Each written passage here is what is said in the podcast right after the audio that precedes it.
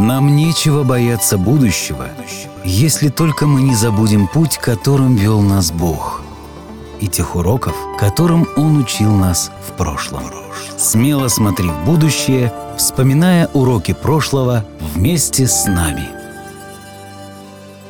Добро пожаловать на подкаст «История адвентистов седьмого дня», эпизод номер 45, «Расовые границы», часть пятая годы 1903-1914. В прошлый раз мы обсуждали идеалистические представления доктора Ховарда об объединении всех рас. Ховард прикладывал решительные усилия в том, чтобы у адвентистов был прогресс в вопросах расовой интеграции. К сожалению, прогресса в этом вопросе так и не последовало.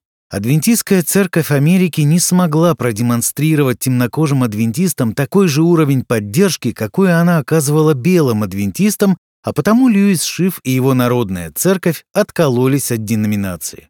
Ну вот, наверное, и все. И вот теперь Льюис Шиф и его народная церковь больше не являлись частью адвентистской деноминации, и это было немного странно. Данная ситуация отличалась от тех случаев, когда люди покидали церковь с обидой и в ярости угрожали разнести церковную организацию в пух и прах. Льюис Шиф не стал врагом церкви. Он стал... То есть он так и остался адвентистом седьмого дня. Он даже не мог себе представить, что он будет кем-то еще. С Библией в руках он продолжал проповедовать людям в городе Вашингтон, убеждая их соблюдать субботу. Шиф продолжал свое служение, как и прежде, разве что теперь не было никаких скандалов. Между тем, в офисе Генеральной конференции именно отсутствие скандалов и вызывало тревогу среди церковных руководителей. Ева вкусила запретный плод отделения от деноминации и не умерла. А что, если и другие общины потянутся к этому запретному плоду? Что будет, если всякий раз какая-либо община, не соглашаясь в чем-то с президентом Генеральной конференции, будет угрожать отделением от церковной организации? Все, что адвентисты созидали в течение 60 лет, посыпется, как песок сквозь пальцы. Тем временем Джонс и Келлок в один голос расхваливали конгрегационную общинную модель Шифа. Поясню, что это значит. Конгрегационализм это такой тип церковной организации, при которой каждая поместная церковь обладает высшей властью. По такой модели построено большинство церковных организаций, как, например, баптисты в Америке или конгрегациональная церковь. Главное преимущество конгрегационализма очевидно и заключается в том, что поместная церковь сама принимает все решения и оставляет себе все деньги. Такая община самостоятельно распоряжается своими ресурсами используя их по своему усмотрению. Например, щедро финансирует поместные летние детские лагеря, так что можно даже заказывать специальные одинаковые футболочки для всех участников. И размер зарплаты поместных пасторов может быть большим или маленьким, в зависимости от размера общины. Народная же церковь была достаточно большой, чтобы зарплата Шифа почти удвоилась после того, как он и его община откололись от адвентистской деноминации. Артур Дэниелс не хотел еще раз оказаться в подобной ситуации. Если какая-либо община захочет последовать примеру харизматичного шифа и отделиться от деноминации, ее примеру последуют другие общины, и продвижение адвентистской глобальной миссии будет абсолютно невозможным. Невозможно будет поддерживать сеть адвентистских лечебниц и школ по всему миру. Адвентизм распадется на отдельные кланы. Поэтому Дэниелсу пришлось делать то, что делают адвентисты в подобных критических ситуациях – публиковать статьи в журнале «Ревью». Он опубликовал 15 статей, объясняющих причины, почему адвентистская церковь организована именно так, а не иначе. Он напомнил адвентистским читателям, что давным-давно, в самом начале, когда адвентизм только зарождался, мы пробовали конгрегационный стиль управления, но он не сработал. Как вы помните, тогда было слишком много проблем, как во времена израильских судей, когда каждый делал то, что ему казалось правильным.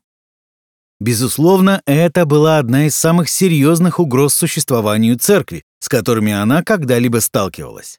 Однако то, чего так опасался Дэниелс и другие руководители, так и не произошло. Не было перехода адвентистских общин из деноминационных в независимые. Опасения, что все темнокожие общины последуют примеру Шифа, тоже не оправдались. И в 1907 году корабль адвентизма благополучно избежал столкновения с двумя айсбергами — с Келлогом и с Шифом. Келлог и его друг Джонс были ловкими манипулянтами, но они слишком быстро раскрыли свои истинные намерения, признавшись, что они не верят, что Эллен Уайт является пророком. После этого к ним не примкнула ни одна адвентистская группа. С другой стороны, Шиф абсолютно не был заинтересован в том, чтобы стать новым Моисеем и возглавить исход адвентистов из адвентизма и повести их в новую обетованную землю. Он просто считал, что церковь потеряла из виду свою миссию, и если она не пытается ее вновь обрести, то он сам возьмется за ее осуществление. А миссия в данном случае заключалась в расовом равенстве. Шиф искренне верил, что цветные границы, по словам Дага Моргана, стали определяющим критерием подлинного христианства, превосходящими по важности соблюдение субботы. Разумеется, если суббота являлась одной из ключевых богословских тем в адвентизме, то политической стороной этого вопроса были законы о воскресном дне. Адвентистам не составляло труда выступать в Конгрессе США или издавать газеты, чтобы повлиять на общество в отношении воскресных законов. Но вероятность принятия национального воскресного закона утратила свою актуальность еще в 1888 году. Теперь они жили уже даже и не в 1890-е. С тех пор адвентисты стали уделять основное внимание проповеди Евангелия. И точно так же, как закон о воскресном дне был отречением от истинной субботы, так, по мнению Шифа, и наличие расовой дискриминации являлось отречением от истинного Евангелия. Шиф просто призывал быть последовательными в своих убеждениях. Разве не именно в этом заключалась истина для настоящего времени? И если деноминация продолжит препятствовать его поискам этой истины, то он и его община будут двигаться вперед в одиночку, оставаясь при этом верными этой миссии. Но руководство церкви видело этот вопрос в ином свете. Давайте вернемся к 15 статьям Артура Дэниелса, опубликованным в Review.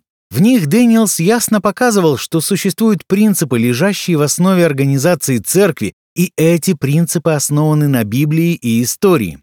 Эллен Уайт тоже эти принципы поддерживала.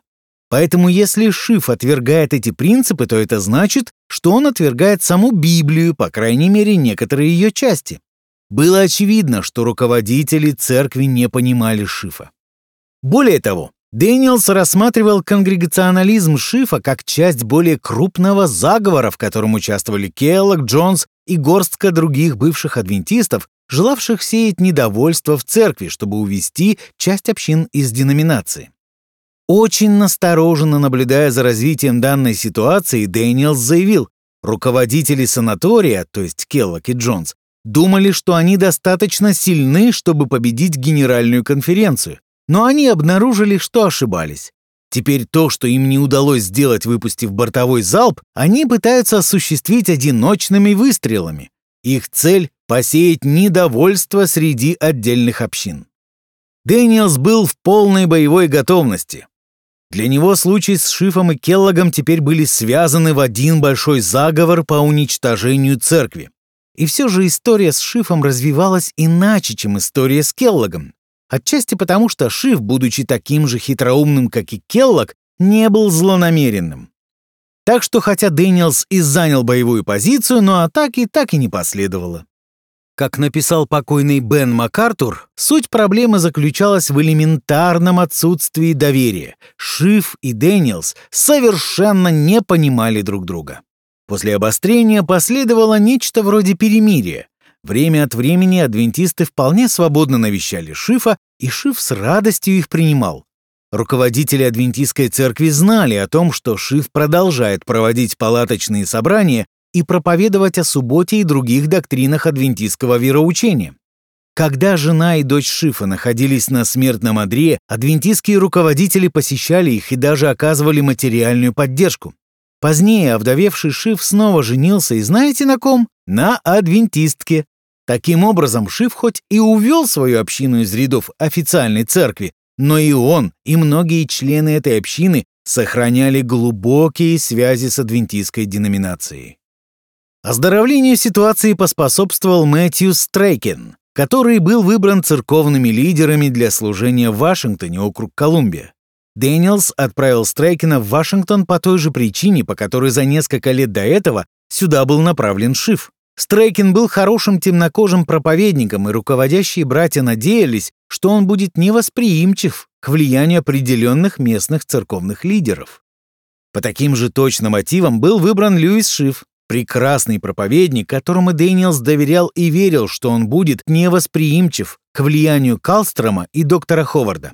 Теперь же выбор пал на Стрейкина, потому что Дэниелс верил, что он будет невосприимчив к влиянию Льюиса Шифа. Стрейкин установил шатер-палатку и провел серию евангельских встреч. В результате он основал в Вашингтоне еще одну, уже пятую по счету общину. Его работа осложнялась тем, что многие из его новообращенных оседали в церкви Шифа, потому что Шиф был проповедником мирового уровня.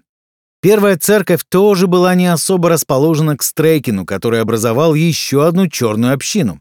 Но зато Стрейкин стал продолжателем того, чего пытался достичь Шиф, надоедая генеральной конференции и требуя больше денег, больше внимания, больше уважения. Он писал, «Средства для оплаты школ, санаториев и церквей собирались и собираются в других местах и для других людей. Почему же мы освобождаем себя от ответственности создавать такие же учреждения для чернокожего населения в Вашингтоне? мегаполисе с самой многочисленной чернокожей диаспорой в Соединенных Штатах. А затем Стрейкин высказался еще жестче, указав Генеральной конференции на болезненный контраст между условиями, которые вы создали для самих себя, и вопиющей нуждой среди чернокожего населения здесь, в округе Колумбия. Это замечание касалось конкретно санатория и школы для белых, которые церковь построила в Вашингтоне. Итак, ребята, если вам интересно, почему вы не достигаете ожидаемого вами успеха среди темнокожего населения, то вот вам и ответ. Поначалу Стрейкина игнорировали точно так же, как и Шифа, но непрекращающееся давление на Генеральную конференцию в конечном итоге заставило их задуматься. Между тем, еще один именитый адвентистский темнокожий проповедник по имени Сидней Скотт попытался вернуть Шифа в лоно адвентистской церкви. Скотт написал письма Дэниелсу и Шифу в надежде стать посредником между ними. Скотт пришел на прием к Дэниелсу с условиями от Шифа. Генеральная конференция должна взять на себя долги общины Шифа. Генеральная конференция также должна основать школу для темнокожих и пообещать оставить народную церковь в покое и никоим образом не вмешиваться в их жизнь, как некогда они это сделали с первой церковью. И, наконец, Шиф хотел получать зарплату, которая обеспечила бы ему прожиточный минимум, а не какие-то 15 долларов в неделю. В свою очередь, если его убедят, что он был в чем-то неправ, Шиф согласен принести свои извинения, а затем он будет согласен переехать в другой город, например, в Чикаго или Сент-Луис. Таким образом, у Скотта появилась возможность помочь преодолеть возникшее разделение, и он взялся за дело. Тем временем один из членов первой общины организовал личную встречу Дэниелса и Шифа. Возможно, что под влиянием оптимизма Скотта Дэниелс пришел на встречу с ожиданием, что Шиф извинится и вернется назад в лоно церкви. А Шиф, возможно, тоже под влиянием оптимизма Скотта пришел на встречу, ожидая, что Дэниелс принесет свои извинения. В итоге не извинился ни один, ни другой. По мнению Шифа, генеральная конференция поступила с ним несправедливо. Они платили ему слишком маленькую зарплату. Построенный ими госпиталь не обслуживал членов его церкви. Так что пока Дэниелс не решит эти проблемы, о примирении не может быть и речи.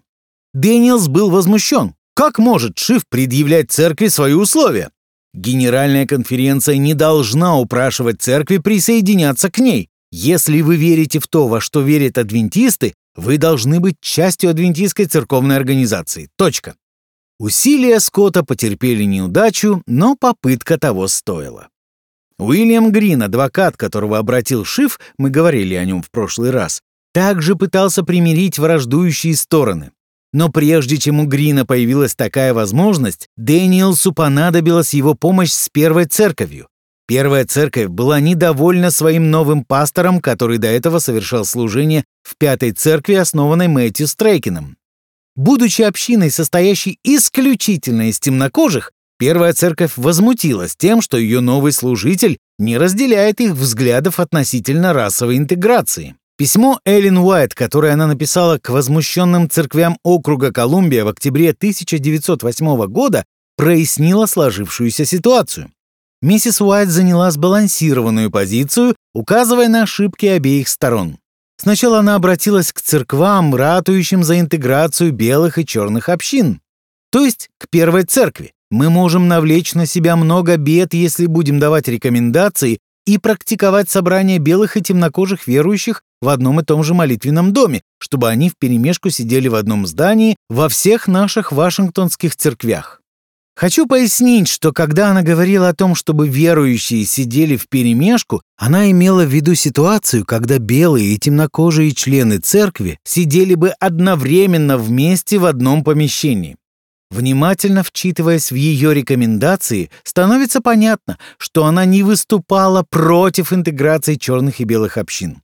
Она была против перенесения данного вопроса в плоскость политической агитации и борьбы, ибо Эллен Уайт считала, что это принесет больше вреда, чем пользы. Потом она обратилась к тем, кто был категорически против интеграции, кто считали, что белые и темнокожие никогда не должны собираться в одной церкви. И у белых, и у темнокожих людей один и тот же Создатель. И те, и другие спасены искупительной благодатью одного и того же Спасителя. Христос отдал свою жизнь за всех. Он обращается ко всем, говоря, «Вы куплены дорогою ценою».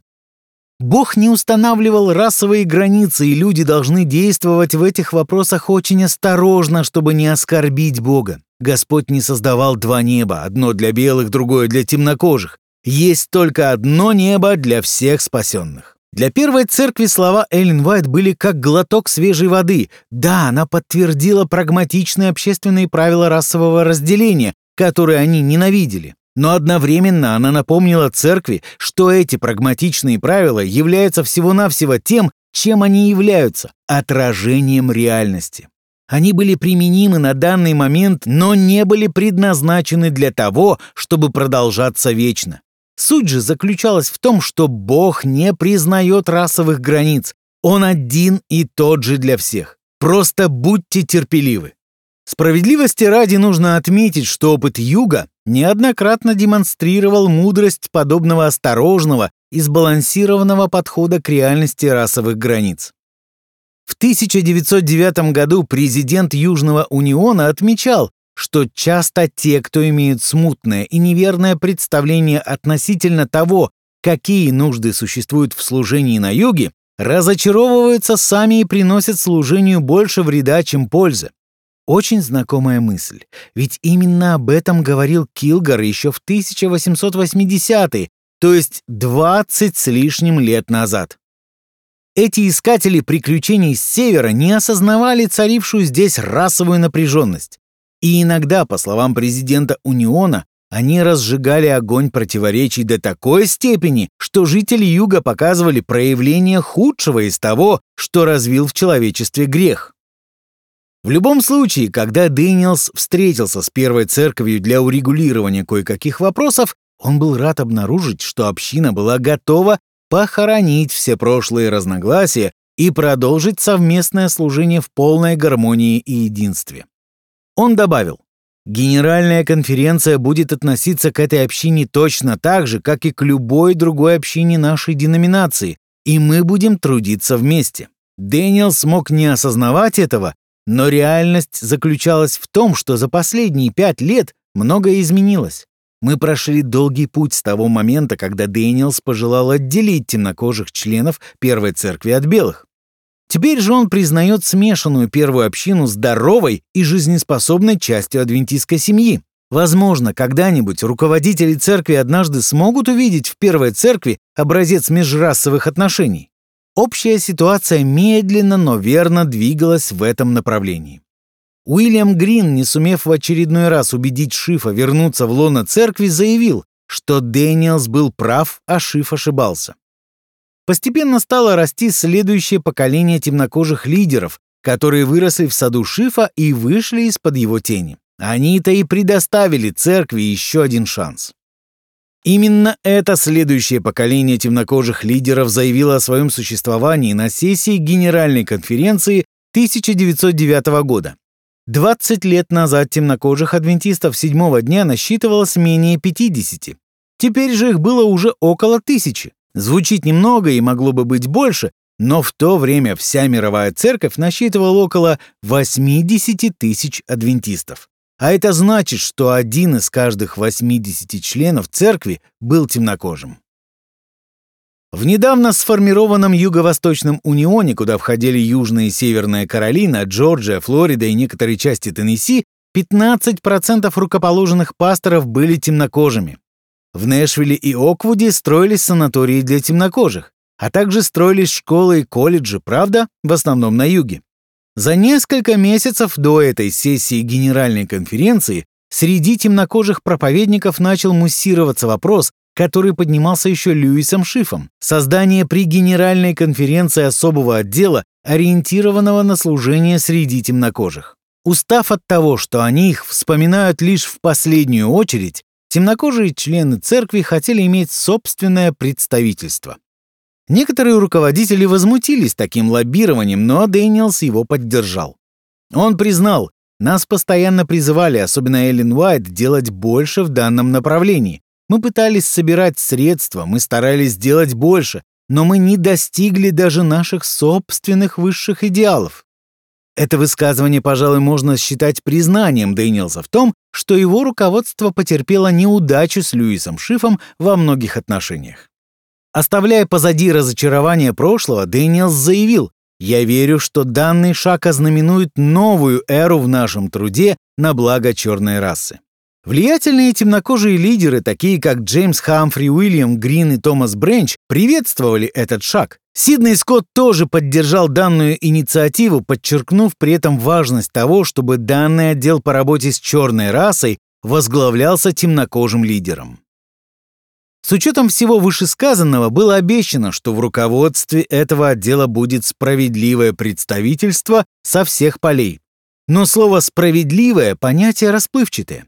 Я предполагаю, что для темнокожих адвентистов слово «справедливое представительство» означало, что в руководство этого отдела войдут темнокожие лидеры со всей страны. А для руководителей Генеральной конференции справедливое представительство означало, что в этом отделе будут и темнокожие, и белые лидеры церкви. А потому посты в комитете равномерно разделили между белыми и темнокожими представителями, но руководителями отдела были избраны белые делегаты. В результате у белых оказалось больше голосов. Такое состояние дел не могло длиться вечно. Девять лет спустя, в 1918 году, Уильям Грин наконец-то возьмет власть в свои руки. В 1909 году произошло еще одно примечательное событие. Сессию Генеральной конференции посетила Эллен Уайт. В то время Эллен жила в своем доме в Элмсхавене в долине Напа, примерно в 110 километрах к северу от Сан-Франциско. Это был последний съезд Генеральной конференции, на котором она присутствовала. Поэтому стоит особо отметить те места, которые она посетила во время этого своего последнего путешествия. Эллен Уайт двигалась на этот съезд на восток через Нэшвилл, Оквуд и Вашингтон, все центры служения среди темнокожего населения.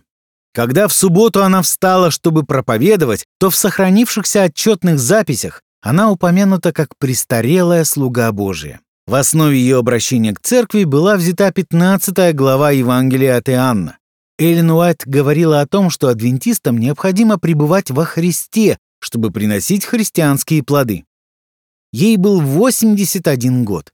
После этой проповеди она выступала еще 10 раз. В своей последней проповеди она сказала, «Вполне вероятно, что мы никогда больше не встретимся на этой земле, но я хочу встретить всех вас в Царстве Божьем. Братья, мы расстаемся ненадолго. Так давайте же не забывать то, что мы слышали. Давайте идти вперед в силе всемогущего, помня о радости, которая ожидает нас, когда мы увидим его лицо в Царстве Божьем. И этого преимущества мы уже больше никогда не потеряем. Давайте помнить, что мы должны быть причастниками божественного естества и что ангелы Божьи находятся одесную нас, чтобы мы не были побеждены грехом. Я молю Бога о том, чтобы это стало опытом каждого из нас, и чтобы в великий день Господень мы все вместе могли войти в его славу. Эллен Уайт уже направилась к своему стулу, но прежде чем сесть, она повернулась, подняла вверх свою Библию и сказала, «Братья и сестры, я рекомендую вам эту книгу».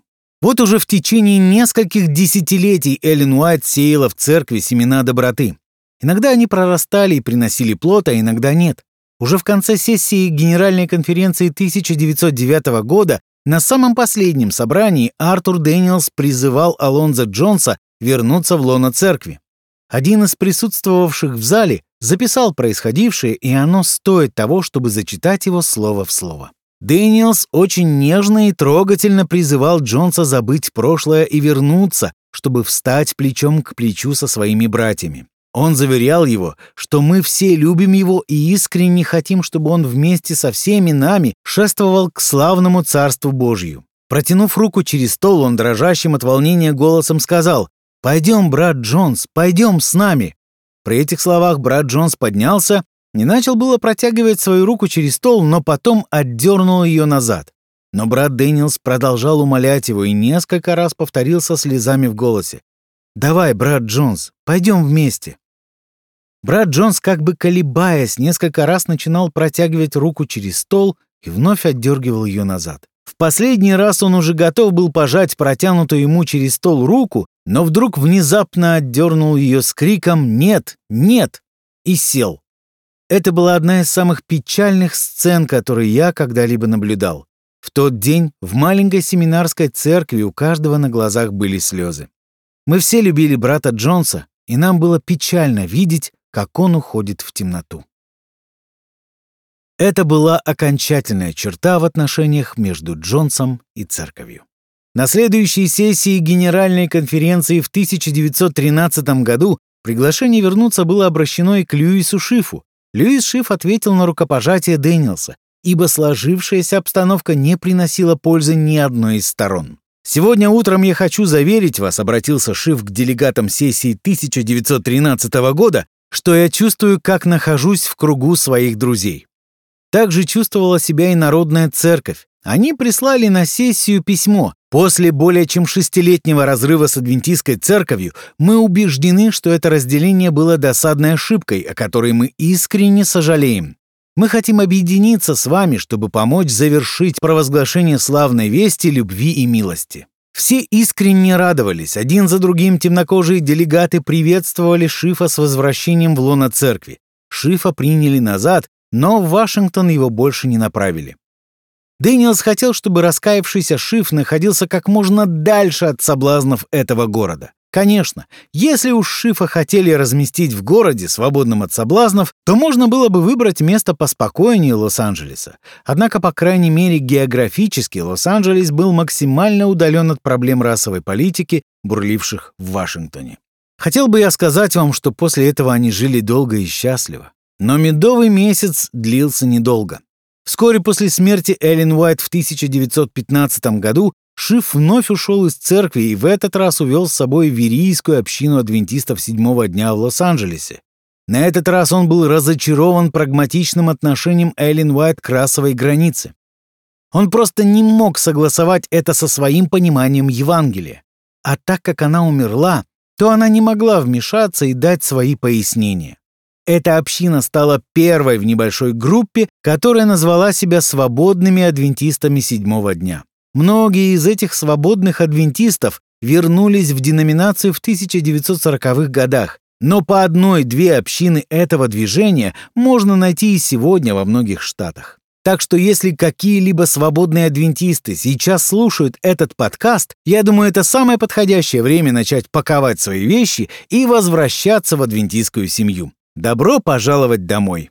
Шиф и еще один проповедник по имени Джон Манс основали эту свободную церковь исключительно из-за несогласия с расовой политикой церкви.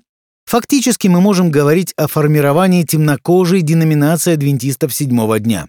Но и этот союз продлился недолго, поскольку Шиф и Манс вскоре разделились. Также бывшая народная церковь Шифа в Вашингтоне вышла из деноминации и стала церковью баптистов седьмого дня. Разумеется, Церковь адвентистов седьмого дня будет продолжать служение среди темнокожего населения следуя принципу «лучше поздно, чем никогда».